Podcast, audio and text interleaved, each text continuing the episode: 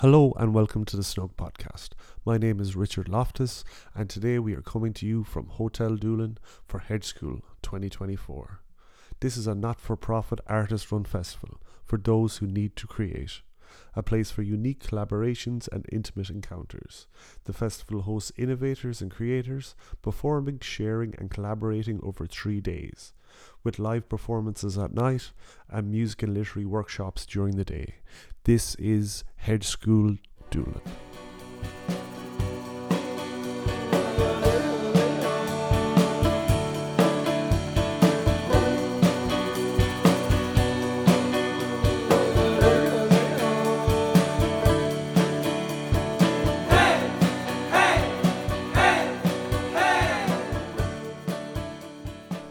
Okay, so now we're joined by Enda Gallery, producer, artist. Thanks for joining us. How are you, Enda? I'm very well, yeah. How's the weekend going for you so far? It's going great. It's going great, yeah. Where are you from originally, actually? Are you from the side of the world, or where are you from? I'm originally from Leixlip in Kildare. Okay. And but both my parents are from Clare. Okay. So I went to Berlin for about 8 years, and during the pandemic I came back for a temporary trip to my mother's home place in Kilfenora. Oh, lovely, yeah. And just made some music there for 3 months, you know, and just kind of one thing led to another, and it ended up being a permanent move, you know. Okay, so you're back full time. Yeah. And you're in Kilfenora now? In Kilfenora since 2020, yeah. Yeah. Could be worst places in the world you could be. Oh, it's great. No, yeah. I love it here, really. I love living in Clare, you know. So just from your own background, how long have you been producing? I've been producing about 11 or 12 years. Mm-hmm. I did a Master's in Music Technology in Limerick in like 2010, 11. Yeah. And then I went over to Berlin to kind of start my music career, and I was just busking on the street that first year. Okay, yeah. Yeah, and then I went to India for a little while, and when I came back, Hey, Simon. When I came back, I basically got the opportunity to work with one of the guys in my class, you know, and just a series of wild events.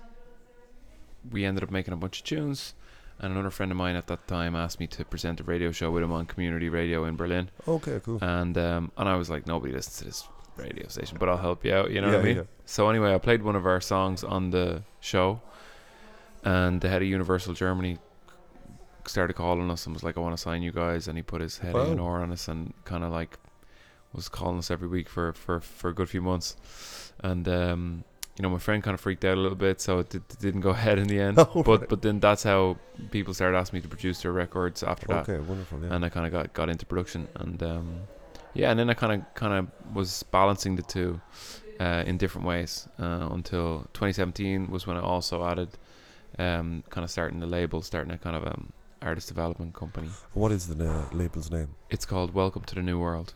Okay. Yeah. And is there must be different challenges with running a label compared to being just a producer for yourself? Oh yeah, big time. It's a lot of like kind of background admin.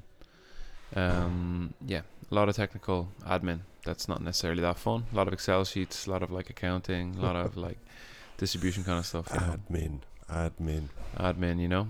Yeah.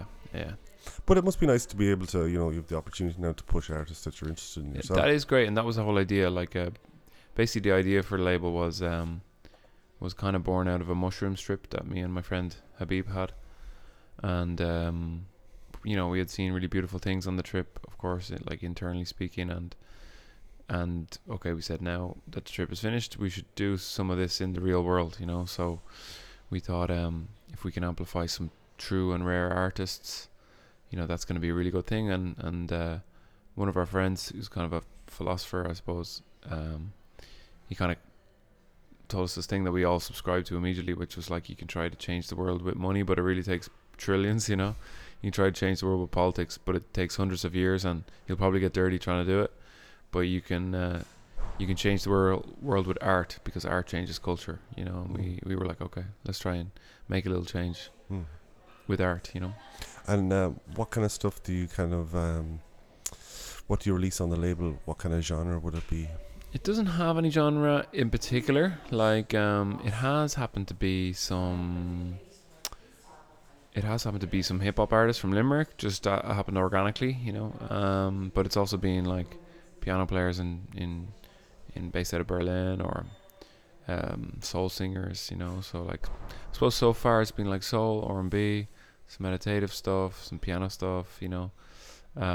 But kind of open. It's kind of not genre bound, you know. It's more so the right opportunity and the right person kind of bound. Yeah. So would you say you have kind of 2 feet, one in Ireland and one in Germany, kind of for the? No, I'd say both feet are in Ireland at the moment.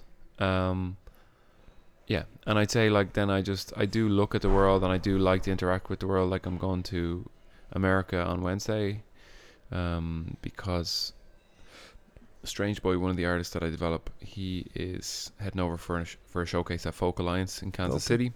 He's an official showcasing artist, so that's really great. And I'm going to go to Los Angeles before. And yeah, I was playing in New York like 2 years ago at the Irish Arts Center there with some of the guys from Hot House Flowers and Clare, and that was awesome. And you know, out of that we got a 1 year visa, so I was spent a lot of time there. Oh, nice. And yeah, I like that. So I like having Ireland as a base, and I like also to see the world, you know, and be in and around the world, you know.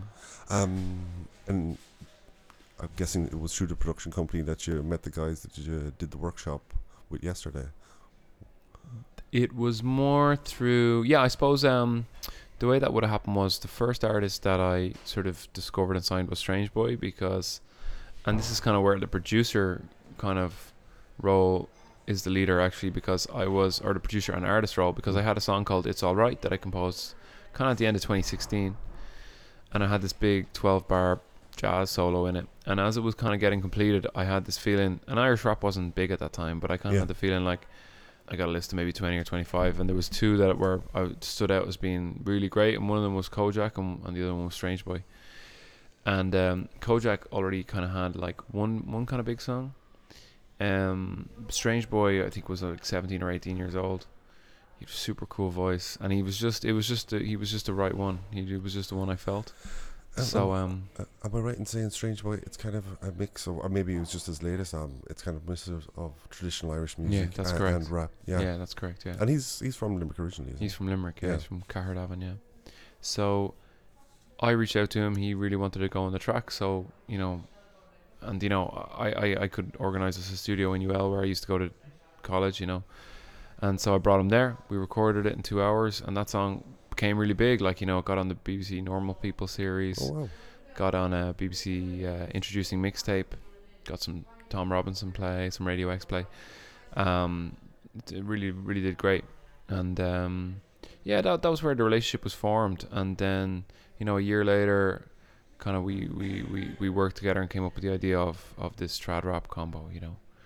And I produced and composed that album. Oh, wow. Yeah, and that's been great for him, you know. Yeah. That was a really big breakout album for him, and has led to him being booked in the States, and you know, being able to play on Tommy Tiernan and all those kind of nice things. And he's almost ready with his second album actually. So. And were you producing that as well? Or? Yeah. So I'm producing that, composing that. Some of them I'm co-writing with some of the guys in the band. But yeah, so far it's a 16-track album, and he's working on the lyrics, but it's awesome. It's really awesome. Like, it's a long time in the making, and a lot of work is put into it, but it's really great. Would you say, were you in your comfort zone doing the workshop, or are you used to kind of like the lyrics workshop yesterday?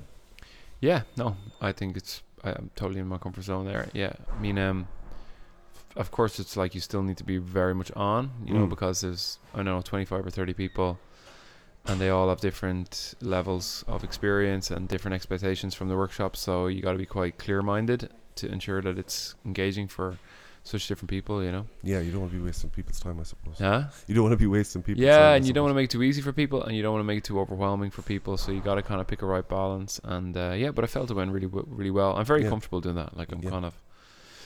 Guiding or teaching is something that comes quite naturally.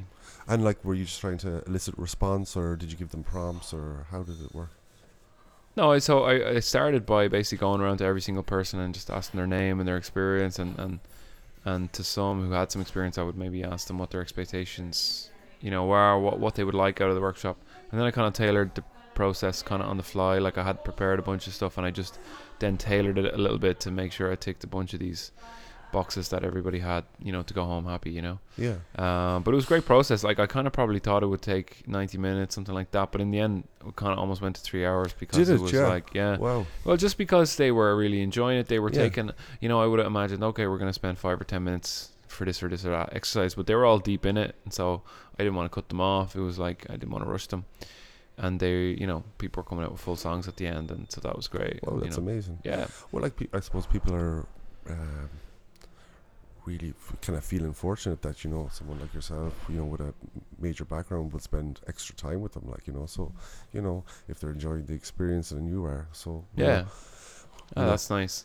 You're playing, you know, you're at play really between the whole gang, like, you know. Yeah, I suppose that's kind of what, from talking to a lot of people this weekend, like, that's like a major ethos of the festivals, like, people are just collaborating and enjoying themselves, you know. So. Yeah, it seems to be, like, that's definitely something, that, like, sometimes you go to a festival and it's really like work. Yeah. So you work and then you're finished work and then... you know, you either leave or you kind of transition into another mode. But here, kind of less feels like... no, I suppose there is still a work element. You know, you're still trying to work. But it's just that you really do hang around and you really do stay maybe the weekend or stay an extra night or two when you're not playing or performing. And, you know, you engage and you watch other people and, you know, you engage with other people and whatnot. So that's cool. And, you know, they set up quite a few collaborations, you know, and so I suppose embedded them into the program, so that's cool as well, you know. Yeah, I'd say a lot of people have enjoyed the fact that, you know, it's not just the structure. You're on at 2:00 and you play for an hour and then you come back in. People are here since Wednesday and stuff, and it's like a different kind of collaborations and people are coming in and out. Yeah. Would you like to come back again, do you think? Oh yeah, this is my third year in a row. I don't know if there's even been any more than that. I think there's only been 3, so I think I've been at all of them. This is my first time, so I'm nice. On the hop now, so I'm not sure who was here before. Yeah, so nice. Well, I've been here anyway 3 times, you know. Hey. And the first time I was here performing with Wilsey. Second year I came and I was kind of doing a project with Donald Curly. Mm-hmm. Donald Curly organ. Oh yeah, I met him last night. Yeah. And he's great. He's awesome. And then this year I was obviously performing in the wake and doing the workshop. Perfect. Yeah. Enda, thanks so much for joining us. Hey, thank you so much. Lovely chatting to you in your snug here. Yeah, and best of luck in the States. Thank you so much. Lots of love, bro.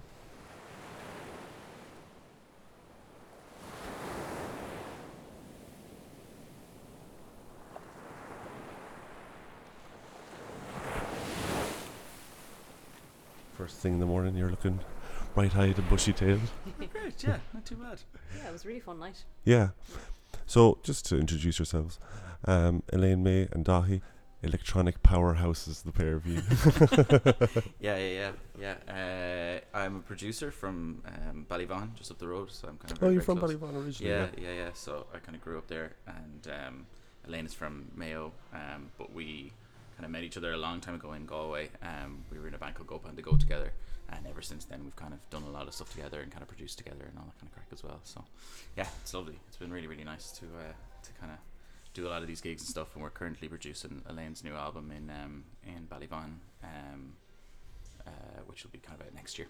Okay, so, fantastic. Yeah, so it's nice to kind of be able to invite people down to your side of the world, I suppose, and go. Yeah, absolutely. Yeah, I moved. I kind of made an artistry called the Beekeepers in the lockdown. And essentially the whole aim of it is to get a whole pile of artists to kind of record records and albums in the area, and it's been going really, really well. And then I built a studio in Ballyvaughan, and that's where I work out of as well. So yeah, I mean, it's a great place to kind of bring people down and everything as well, you know. So it's been really great. Yeah. When I started this podcast, I lived in Galway City, and I live in Kildare now at the minute, and I was kind of worried. It was like, Jesus. Will anybody come out, or will I be able to get anybody? And then you're like, Jesus Christ, the West Clare. It's just like there's loads of people there, and there's loads of people doing like interesting stuff. Like, so yeah, it's fantastic. Yeah.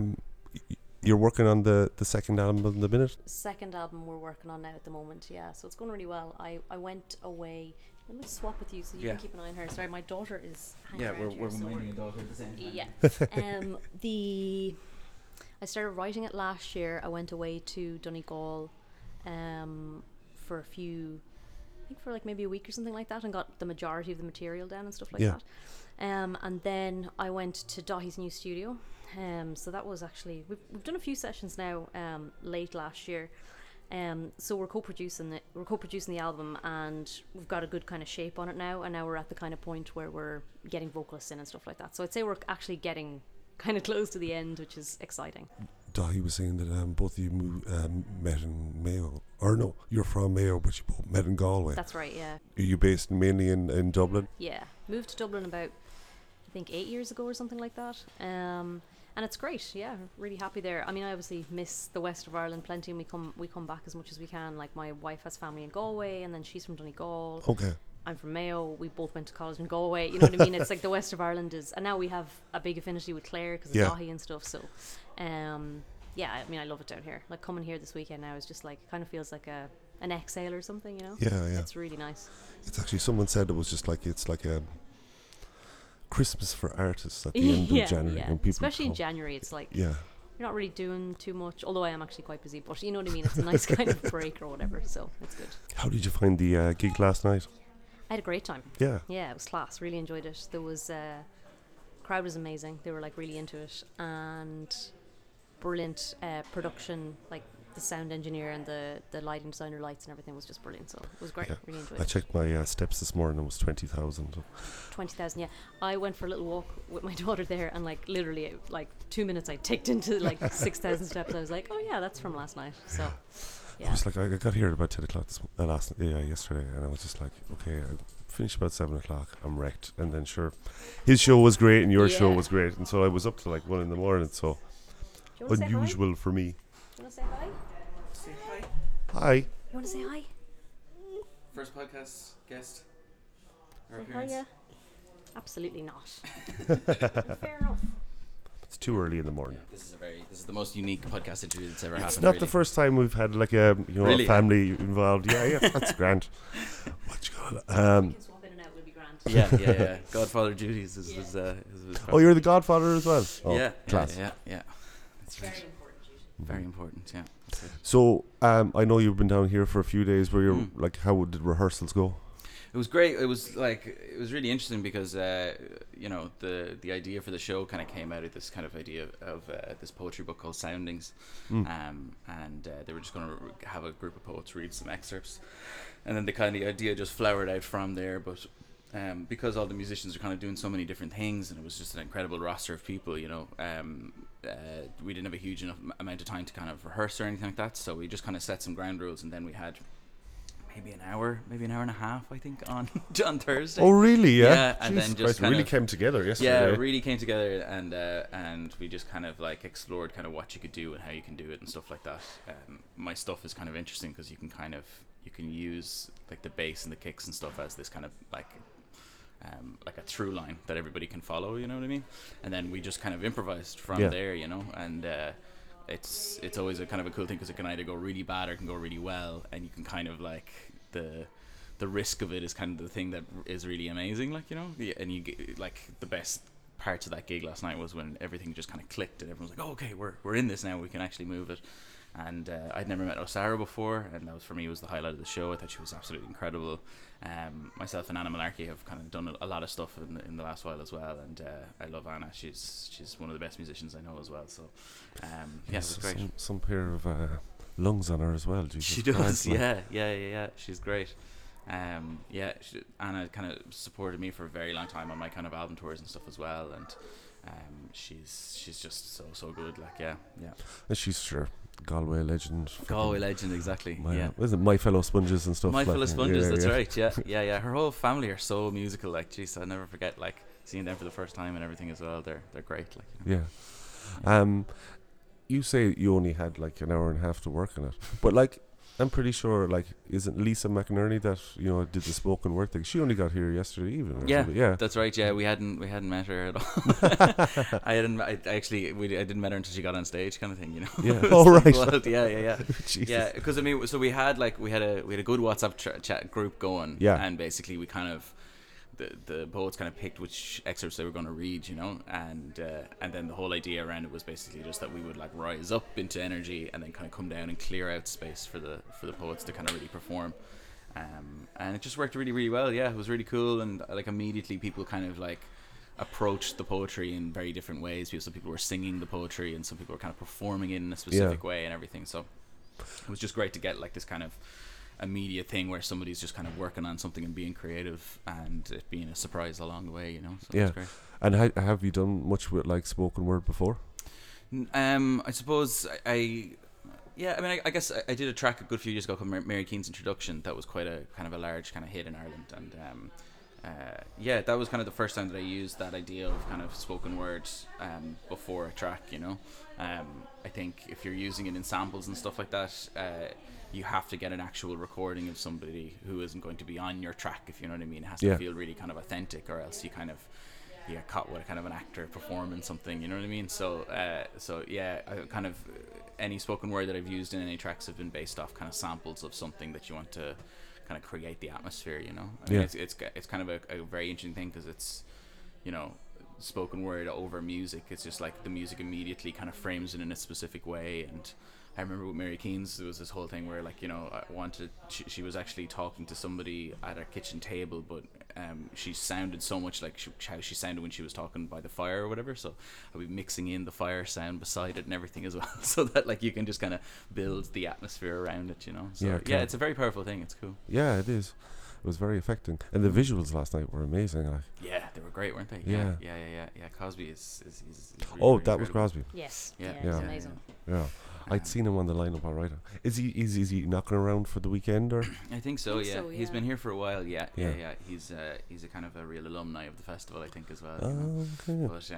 But yeah, it was fantastic. One of my favorite points of the whole night actually was when you were doing acapella, that song acapella from Khalees, and they put the names of the Palestinian people behind it and stuff. It was just like really affecting and really kind of powerful, and very hedge school as well. You know, like kind of extremely like, you know. Something extremely creative done on the cusp of the moment and trying something different, you know. I think hedge school is kind of all about taking risks, and you know, we're early in the year, so you can, like, if you want to try something, this is the place to do it. Well, that's true. There's something that lends itself to that, you know. It's January, might as well try something different. Yeah, that's interesting, because I think a lot of times you kind of end up, or certainly if it's kind of like something that there's not a lot of preparation put into, that it's everyone's trying to be quite safe. Yeah. But it just didn't feel like that. It was like, wow, okay, that's amazing. Like even coming in here yesterday, and they've got all these TV screens that are similarly showing all the names, and it's just like, it's really kind of just a gut punch, you know. Yeah. So, yeah. You had May Kay with you last night. Yeah. And she wrote on your first album, was that right? Yeah, she did. What time did she land down? She was down on Friday. We came down yesterday.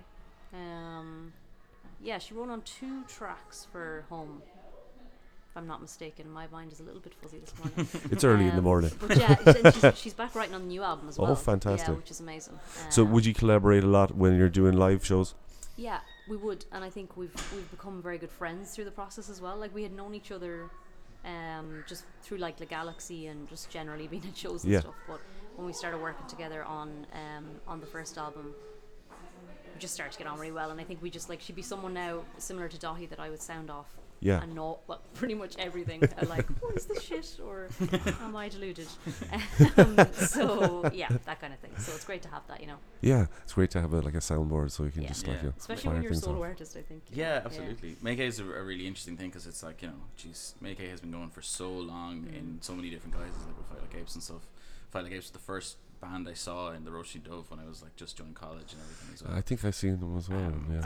She's just this, and then with all the other voices stuff as well. It's like she's seen it all and has a huge amount of experience and knows so many people and stuff like that as well, that she's a really good person to have around and to ask about stuff, you know. So definitely. It's been great. Sometimes she'll just drop in little nuggets and you're like, oh yeah. She's like, yeah, oh, we played Glastonbury twice. I'm like, oh. Cool. I'm going to come to my Olympia show that's fully sold out. Yeah, exactly. Hell, like, yeah, I know. And they Fight Like Apes, they played together all together now last year, didn't they? Yes, they did. And they're doing Olympia shows and stuff as well. The Olympia show was amazing. I went to it last year, and there's another one I think in February. But it was, oh, is it fantastic? Yeah, their last one I think. Yeah. But yeah, it was such an amazing show. Such a unique band. Yeah, they're not like anyone else. Yeah. Guys, same thing is unique, I won't take up any of your time. You know, you've been very busy lives. So thanks so much for joining me, and enjoy the rest of the weekend, okay? Thank you very much for having us. Cheers. Appreciate it.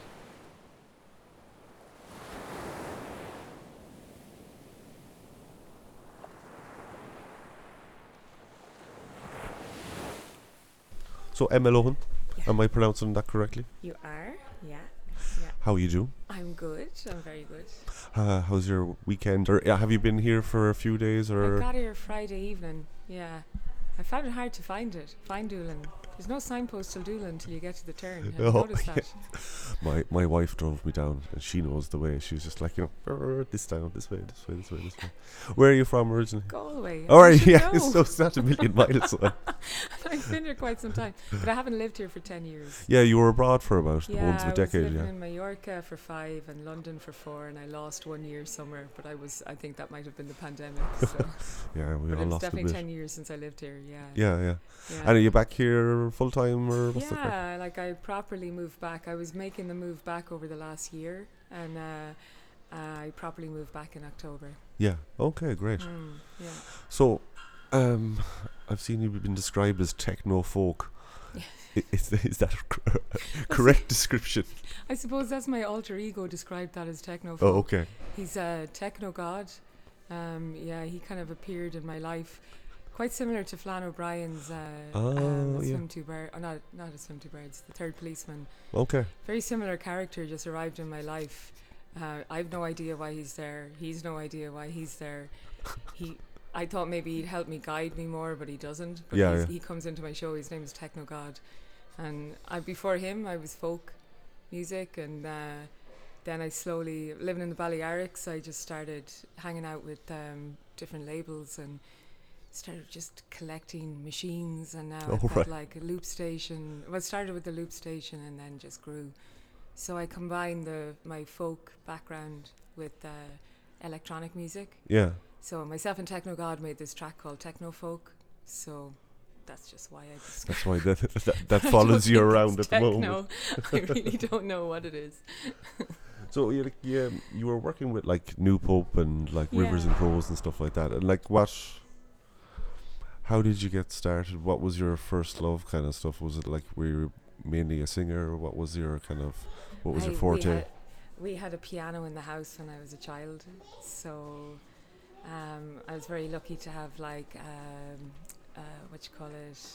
family of musicians and a record player, and I was the youngest of 5, so really good music coming into the house, and just started playing the piano from the age of 4. Started getting lessons. I was always singing, so it was just always there, but I didn't start properly into music until 2010. Yeah. I travelled down to Africa in 2007 and did some training for a year with them in West African percussion. Oh, wow.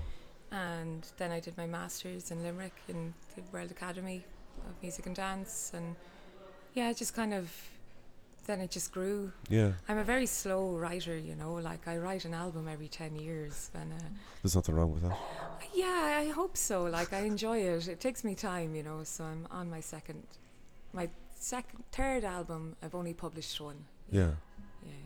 Well, it's a strange thing now. I'm kind of considering how people produce and what they produce in kind of a different way after being here for the weekend. Yeah. And sometimes you don't have to release it. If you make something and you enjoyed the process, and maybe sometimes it's just for yourself. You don't have to be trying to shout it out and, stuff like that.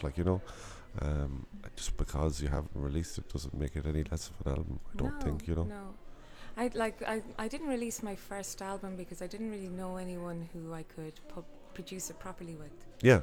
Then my second album, I found it took me ages to find a producer. That's the bit that's the struggle, So my second album, I found a really good producer in London, worked with him, and now my third album, I'm looking for funding so I can produce myself. Learn the craft, get some mentoring, and And which album is the Fish and Bird Symphony? That's the one currently. So I've only written 2 movements of that. Okay. So tonight I'm performing the third movement. I'm home to write the first, and the fourth is coming. So I've 2 more movements. When you describe it as a movement, how does that differentiate from if someone would say a song? It's written in the format of the symphony. Okay. So, even though it's electronic instruments and folk instruments and my voice, it's the same thing. It's 4 movements. There's a summary at the end, the coda, there's the introduction. Then there's we move away from the theme change key, modulate up, and then so it's the same format. And is that, it sounds a lot more challenging. It's really enjoyable because it really makes me think about theme, you know. Like, I've always been really influenced by Vivaldi's Four Seasons, and it's just always been on my mind to write something like that. And but I'm doing it more, I suppose, the seasons of my life. So my roots, then my, you know, my birth to middle age. Now I'm in middle age up, and then the following one is Ether. So I probably will never finish this album. Hopefully not. You live forever. I don't know. And then for this weekend, you were doing mindfulness and creativity with Anna Malarkey, yeah? Yeah, that's right. That was so much fun. Yeah. So, talk me through that workshop. What did it entail? And I've been, part of my making music in the last 10 years has been this journey through meditation and myself. Okay. And looking inward, looking at dreams. And then Anna is very much she's really into philosophy and thinking, and we're very good friends, so we're always talking on the phone. We talk every day, and we're always talking about our different forms of practice and what we do to make music and make art, and how we mind ourselves and produce, you know. So then we did a workshop recently, and I was like, I'll open with the meditation, and Anna just started playing this really cool music. And then we went into the workshop, and we really found it was such a lovely way to get people to collectively work together very quickly. Could I put them in the mind space straight away? It's great. So we had 30 people in silence, breathing in time. It's a straight connection, And then, of course, Anna led this beautiful, we had instruments, improvisation, voice, and we led that together, Yeah, she seems, I was just talking to Daithí there, she seemed to have an influence all across the spectrum on this weekend. A lot of people, she's kind of dipping out, talking to different people and stuff. Yeah. So, what would you like to do for the rest of the year? What's the plan? The rest of the year, I'm going to Denmark and Croatia with, have you heard of Island Connects? I haven't. It's like 7 artists from different islands in, I think, Europe. So I've been selected for Ireland for the open call too. Oh, wow. So I go to Croatia in April, and then there's 7 of us meet in an island in Denmark for a week, and we're going to produce something. It's a creation, research and creation time together. And then hopefully in the following year we produce something. Oh, so wow. Yeah, it's really exciting. Yeah, I'm really looking forward to it. So are you a fan of this kind of improvisational kind of creation kind of stuff? Yeah, that's how I work. Yeah. I even for my gig tonight, there's always something new. I'm not one who can do the same thing every time. I need that feeling of I'm making something new for myself, and I'm making it with the people who are there. Well, best of luck with the gig tonight. Thank you so much.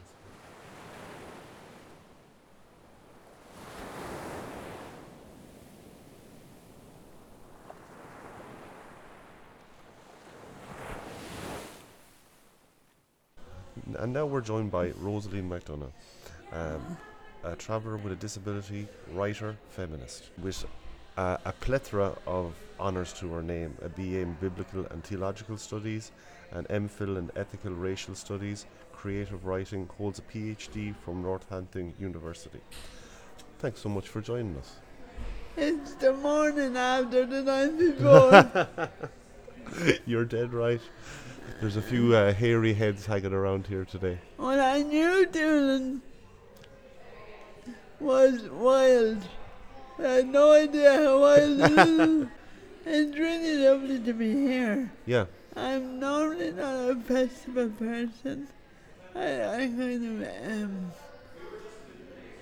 I'm not good with people. Yeah. But I really enjoyed. There was a good energy, a nice vibe. Yeah. Lovely environment, a lot of creative energy, a lot of fun. Yeah. I think it's like a homely experience, and everybody is just so friendly to each other, and they're just everybody's very polite, you know. you've written a plethora of plays as well. How did you get started in writing originally? Was it in school, or what was the impetus? I don't know. I was very late. I started in my late 30s. Okay. I had a regular job, a regular life, mm-hmm. and one of my best friends died. I suppose that was a wake-up call, how short life is. Yeah. And you do make a choice whether you want to be in a steady, easy life. Yeah. Or whether you want to be alive inside in your heart, mind and soul, and starve to death. So I chose the latter. I decided I'll take a chance. Yeah. I got lucky. I worked hard. So you were down here doing a conversation between yourself and Wilsey, kind of about your creative work, kind of depicting the traveller community, because that's where most of your work is based on. And you like to write from the traveller perspective, and I know you said last night that you kind of remove yourself from the settled community and then kind of focus on that part of your work. You must get great joy out of, you know, living in that world alone, you know, and, you know, exploring that through your writing. Yeah, and I also, for a couple of years, I tried to do both. And I made a very bad job of it. One thing, once I was clear in my head about what I wanted to do, and once I made a space in my life and decided, this is how I work, this is why I work, yeah. and this is what I want to work at.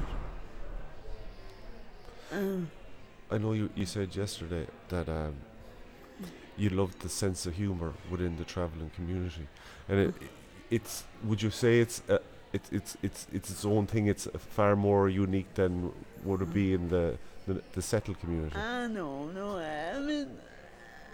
I mean, we're not all comedians. That's not what I meant. What I meant is, a bit like Clare, there's a dry humor, and there's very funny half remarks. They're not quite fully sentences, but there might be a word, and then there might be a gesture, okay. or a comment. But and what I really love is the diversity within the community. Everyone is so different. Yeah. Also, I suppose, the warmth and the compassion and gentleness that maybe gentle people don't see. But I see it and feel it. Also, that kind of sharp, intellectual, you know, from people you wouldn't, they might not went to school, but God, do they know what they're talking about? Yeah. I mean, there's another side of it too. like everywhere, your own are a pain in the ass. Yeah. And they're the ones that will judge you the hardest. And they're the ones that will say, oh, that work was shite. What are you doing? But at the end of the day, I love being a traveller. I love what it means. Yeah. Do you? I know you said yesterday that we were talking about sense of humor and but you also talk about the kind of raw, dark side of things as well. And I know you said at one stage that you find it difficult because it goes down so deep that you're not sure if you could pull those characters or yourself out of that darkness. Is it a challenge to write about that topic continuously? You know, I think we've lived very different lives, almost lives that are on the edge. I think that has done something psychologically to us, in that we're, on the one hand, we're very humorous, mm-hmm. but on the other hand, there's a pain, yeah. and a fear, a paranoia, all those things that have been passed through generations. And then as a problem men are 8 times more likely to commit suicide. Yeah. I mean, that's very high. Yeah. And I'm a sister of 9 brothers. I'm an aunt. That's a big worry to have here, to be on alert all the time. And for women, it's 15 times. Wow. Wow. I didn't know that, no. So you're kind of, you're dealing with a lot of pain. Yeah. And a lot of hurt. And a lot of oppression. And you have to be careful. You have to be careful what you're doing, what you're delving into. Yeah. And make sure that you have a life, someone to put you out, you know, or to kind of, you know, after I write something, I might need a week to just discombobulate, kind of. And relax. Yeah. And go back into the real world. Yeah, yeah. I know you were saying last night that you like to write about women in the traveller community because you kind of sometimes they're seen as kind of side characters in the background, and you want to push them to the foreground. Is that correct? Yeah, I know though. I write about women generally, mm-hmm. but I think about women we're fierce, fiery, and there's so many sides of us, and we're the ones that carry all the pain. Mm-hmm. We're the ones that worry about our men. Mm-hmm. We're the ones that have to bury our sons. Mm-hmm. So, why wouldn't I write about women? And also, I suppose, my generation, we would have still had arranged marriages. Yeah. Where the younger ones are doing their own thing with the help of Facebook. But there's that kind of wonderful moment of liberation that I'm lucky enough to be living through. And then there's the whole thing about women going to college or getting educated, and what that does to a community. Yeah. You know, so I'm in a lovely kind of observationary role to see all sorts of changes coming from women. I know you spoke at the start and said that Ireland is in a quite dark place at the moment, and that with, say, the rise of the right people in your community, you've seen the fires before and these kind of protests directed towards the Trampoline community, and that you've been dealing with it for years already. People did about housing and accommodation. I believe in underage. Yeah. And it's just a very, very sad and very fearful time that we're not able to embrace another journey into what it is to be Irish, that we're still hanging back to that white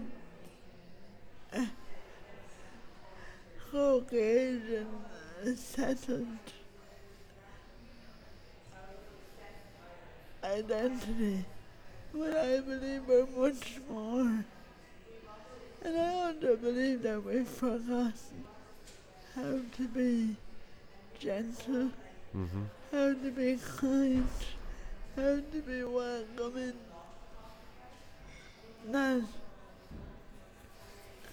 we're so selfish. Where do we get all this selfishness? I don't know. There's enough. Yeah. There's always enough in the pot.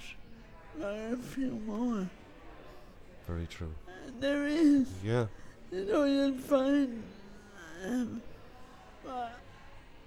find that very hard.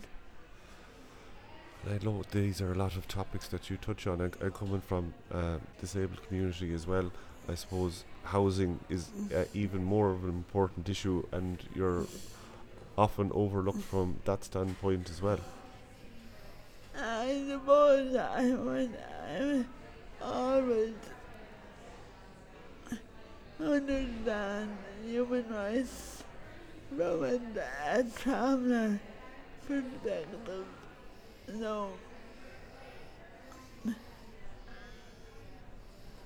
again, at the moment we're talking about assisted dying, and I'm thinking, well, what about assisted limits? And can we not get that right first before we start looking at the morality of death? Yeah. Let's look at the morality of life and the dignity of all of us. I also think that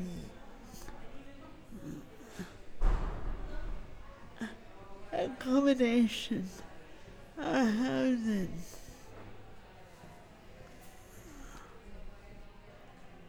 is only one aspect of how to live a good life. And when people don't have that, when they're in these centres, whether they're residential or whether they're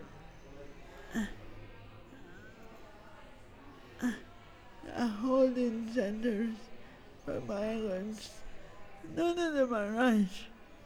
None of them are safe. None of them give any dignity or humanity to the people that are living there. I also feel, particularly in Clare and small areas, if your neighbour is involved with the far right going on a march, it's very divisive, and young people are manipulated into that. So it's very, very, you know, the microcosm of rural life, and then this. But I'm afraid of the fires. They have to stop. Yeah. The Pirate is not a good way to make a statement. Nobody would be killed in a very painful way. Yeah. And it would be somebody innocent. And you know, I thought after the Eighth Amendment, after gay marriage, I thought, we were going somewhere. I thought we were moving in a particular direction. I thought we were embracing our young people and getting them ready for a new Ireland. Yeah. I thought we were on that road, and now it's just heartbreak to have 19-year-old young fellas saying very casually, "Are you going to the match?" And you're thinking, do you even understand what you're saying, let alone what you're doing? And also we can have the hope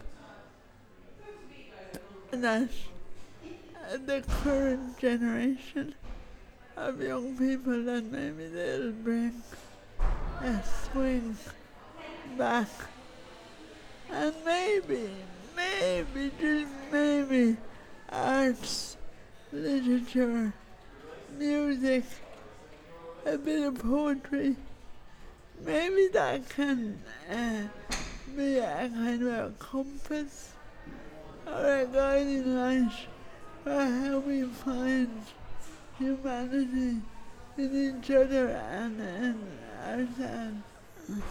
Well, I think that's a beautifully eloquent way of putting it. I know your collected essays, Unsettled, is available at the moment. My wife bought a copy yesterday, so looking forward to reading it. And then you have a collection of short stories, hopefully coming out later in the year. Thank you very much. Thanks so much, Rosalie.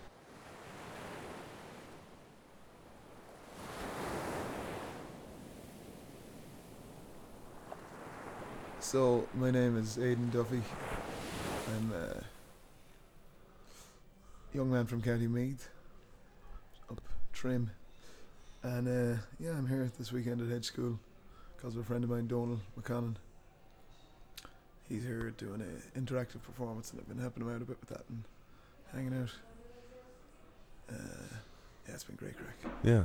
So you're a musician and a producer in your own right as well, then? Yeah, that's right. I've been doing that. I've been full-time kind of at music now the last... I've been doing it like on the side, obviously, my whole life, but it's been full-time the last 3 years. And I've been, basically at the start of the first COVID lockdown, like, I'd done a bit of home recording before, but I was writing songs and there wasn't much else to do, and I decided I'd try and record them and make an album, because that's something I always have wanted to do. Yeah. And I've been in and out of studios at different times with different bands. I'd never been very happy, and I thought, if I could get good at producing and engineering, I could probably get something I'm a lot happier with. I didn't realise how long a journey it is to get the actual skills required. So anyway, I did an album and it was fairly acoustic, kind of grounded stuff, which was what I was just really into writing at that time. But I would do all kinds of music at different times, different places, different people. And then I've done 3 EPs as well since then, which were kind of a series, a trilogy. The first one was with a buddy of mine, Emmett O'Connor, he's called. And that was, we were using drum machines, we were using a little bit more electronic stuff, along with some singer-songwriter kind of, elements that are always going to be there, because the nature of the music. He's a pianist, so there's, and a kind of hip-hop producer as well, so it's kind of mixed a lot of different stuff in that. And then I did an acoustic EP, and then I did like totally acoustic, just me and a guitar, no overdubs. And then I did one that just had a lot of different friends on it, that all the songs were written through improvisation with friends. They weren't nothing, I didn't approach that with any material. It was just like, I got in the room with my brother who plays the drums, and we just started improvising, and when we come up with an idea we liked... Kind of ad hoc, in the moment itself. In the moment, but when we came up with an idea we liked, we'd then go, okay, that was good, let's kind of play it again, and then a structure would emerge. But there was no lyrics. We weren't improvising any vocals at all. So we were literally structuring an entire song and going, that's it. And we recorded it. And then I and other people I was getting in had to write the vocals around this. And I didn't chop anything up. Yeah, and we didn't re-record the original. So it was like, whatever we write now needs to fit into this exact structure, which made sense to us instrumentally. But that was the most difficult one by far to finish, because... I mean, writing music like that isn't very intuitive, but I wanted to do something really different to the other ways I've kind of done stuff before, you know. And that has a mix of stuff again. That's more has a band on it. There's funkier stuff on it. There's, yeah. And that is that the brother that you play in a band with down in Galway as well? Yeah, so that's my brother Ben. He's his band is called the Leon Stacks Equation, and he's a drummer and a vocalist and very talented. Kind of look up to him a lot. Always, like, we've played music together since we were kids. My other brother Tom as well, he's one of my brothers. There's 10 of us. I'm the youngest of 10. So Ben and Tom are next to me, the next two up. We've started playing together, and they were already playing in bands, say, when I was a kid, and I thought it was class, and I couldn't wait to play with them, and I was getting good at guitar, and I think I was 13 or 14 when they started started getting me up on stage, and, you know, because they were playing in pubs and all this. And play a bit. Yeah, I think it was 14 then when we got a set together and started gigging, the three of us. So I was young, kind of getting out there and making. I remember making, what did I make? Like, off the first pub gig we did, it was like 60 quid or something, and I really did feel won the lottery. Like, you'd made it then. Yeah, exactly. It was class.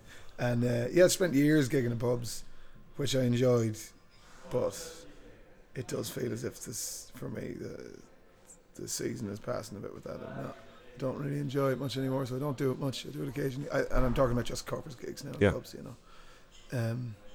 It's been a mix. The recording stuff, I mean, the different live originals projects that come and go.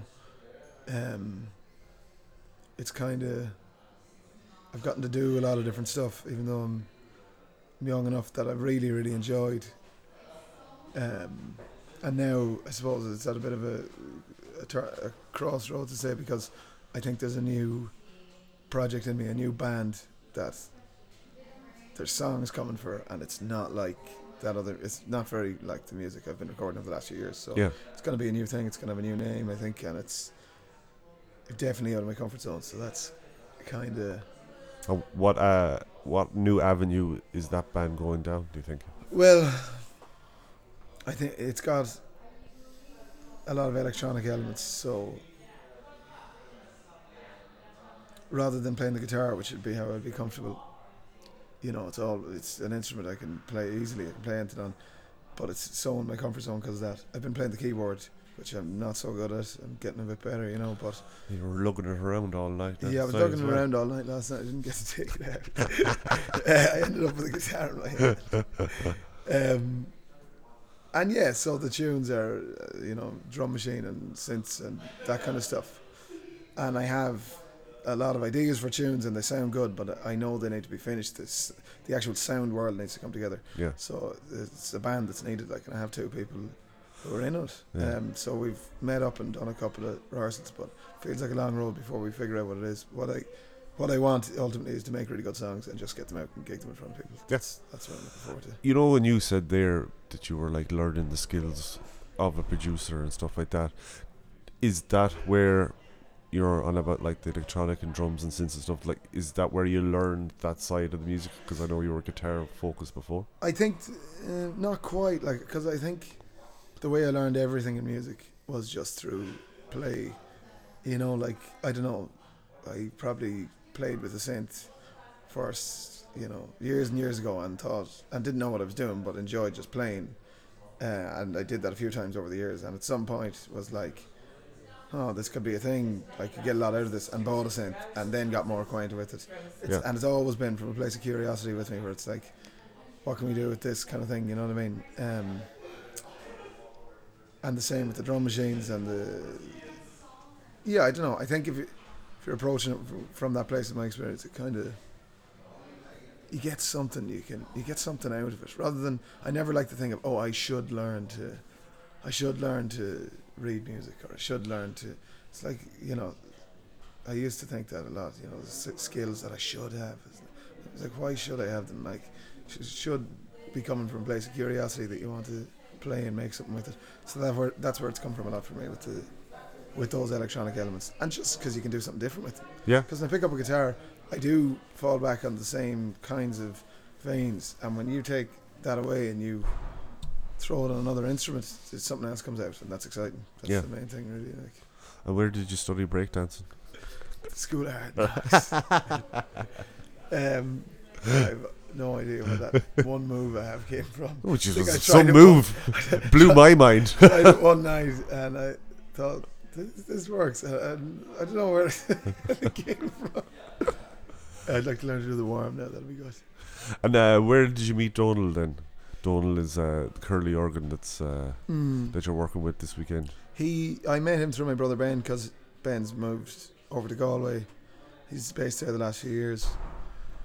He's back and forth a lot to Trim, where I live. But he met Donald over there. Donald's very active in, you know, a lot of different communities. He's one of those people, I think, you kind of meet him if you're in the scene with music or arts or community stuff, because he's just very active in it. So Ben gave him my contact at some point, because Donald wanted to do something with all the samples that he collects, because so much of what he does is having conversations or improvisations and recording them on a microphone to people who can hear it live in headphones. It seems to be something he's just very into.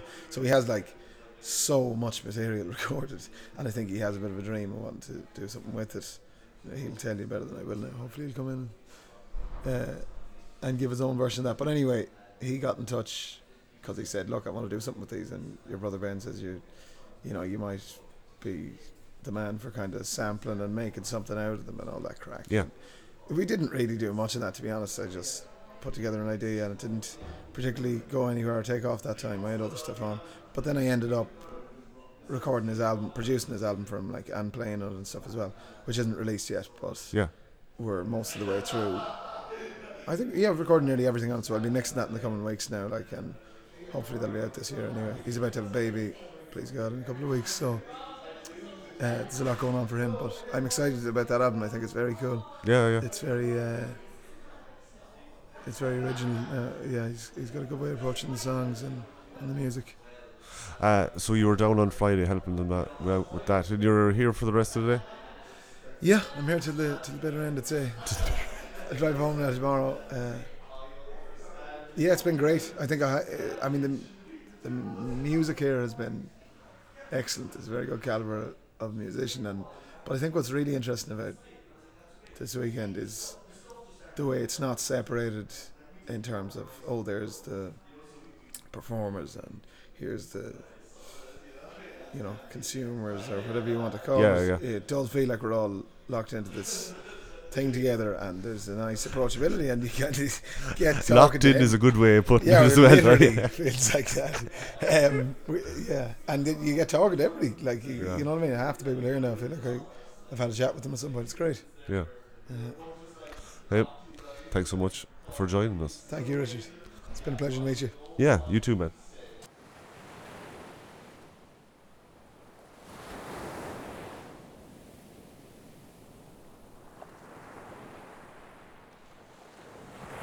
Now we have Donal McConlon. McConlon. Also known as the Curly organ. Is that correct?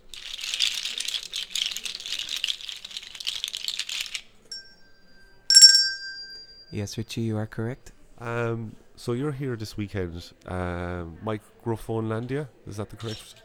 That's the place. That's the place. That's where we are right now. Yes. So maybe let's expand on that idea. Okay. What's this place like? Well, it's hard to say exactly and just give broad strokes on what the place is like and has been like over the course of the last 2 days. So maybe if you would indulge with me to ask the cards how it's been going. Sure. Okay. Let's give it a go. So since you're the one asking me the questions, why don't you offer me a card? Offer me all the cards and I'll pick one. Okay. Yeah. Here we go.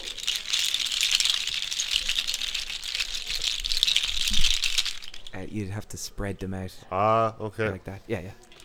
My first rodeo. You're doing great. Okay. So, oh. Okay. So can you describe the card?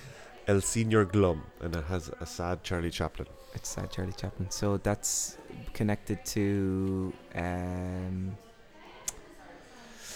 creativity, playing a role, taking on a role, moving between roles. We all experience that. It relates to depression. Okay. But, you know, microphone land, there's space for all shades of emotion. So with the second card, maybe we can go a little bit deeper. Okay. All right.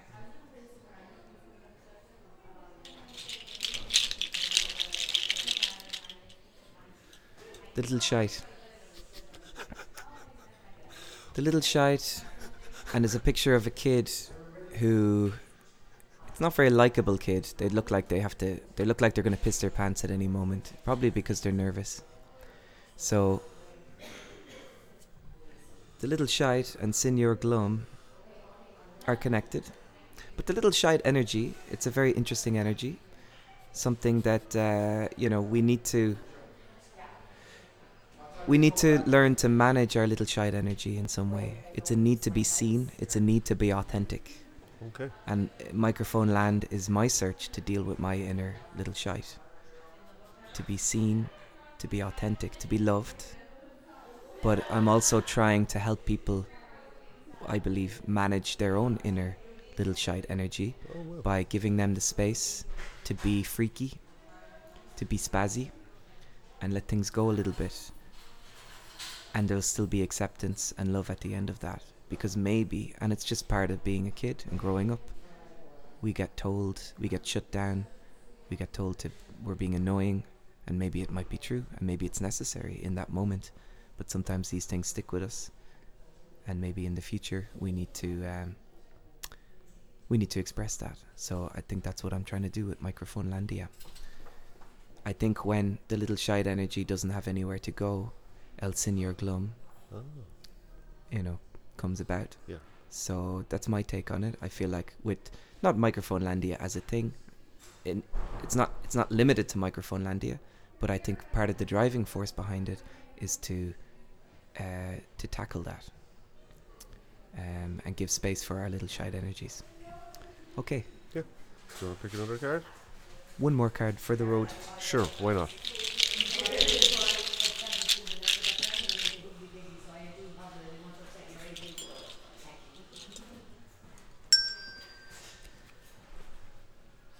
Love Me Tender. And it's a picture of people slow dancing. It's two people slow dancing. It's a couple very much in love. It's a very public thing as well. As you can see in the picture, there's people sort of taking photos of them. They're in the public eye.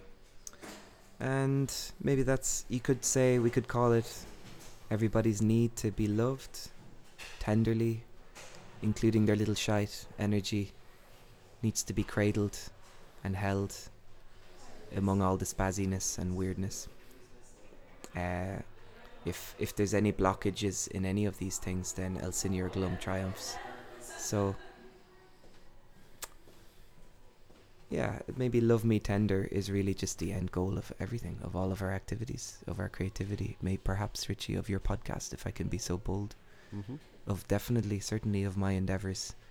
It's to just be loved and held and accepted by the public of County Clare.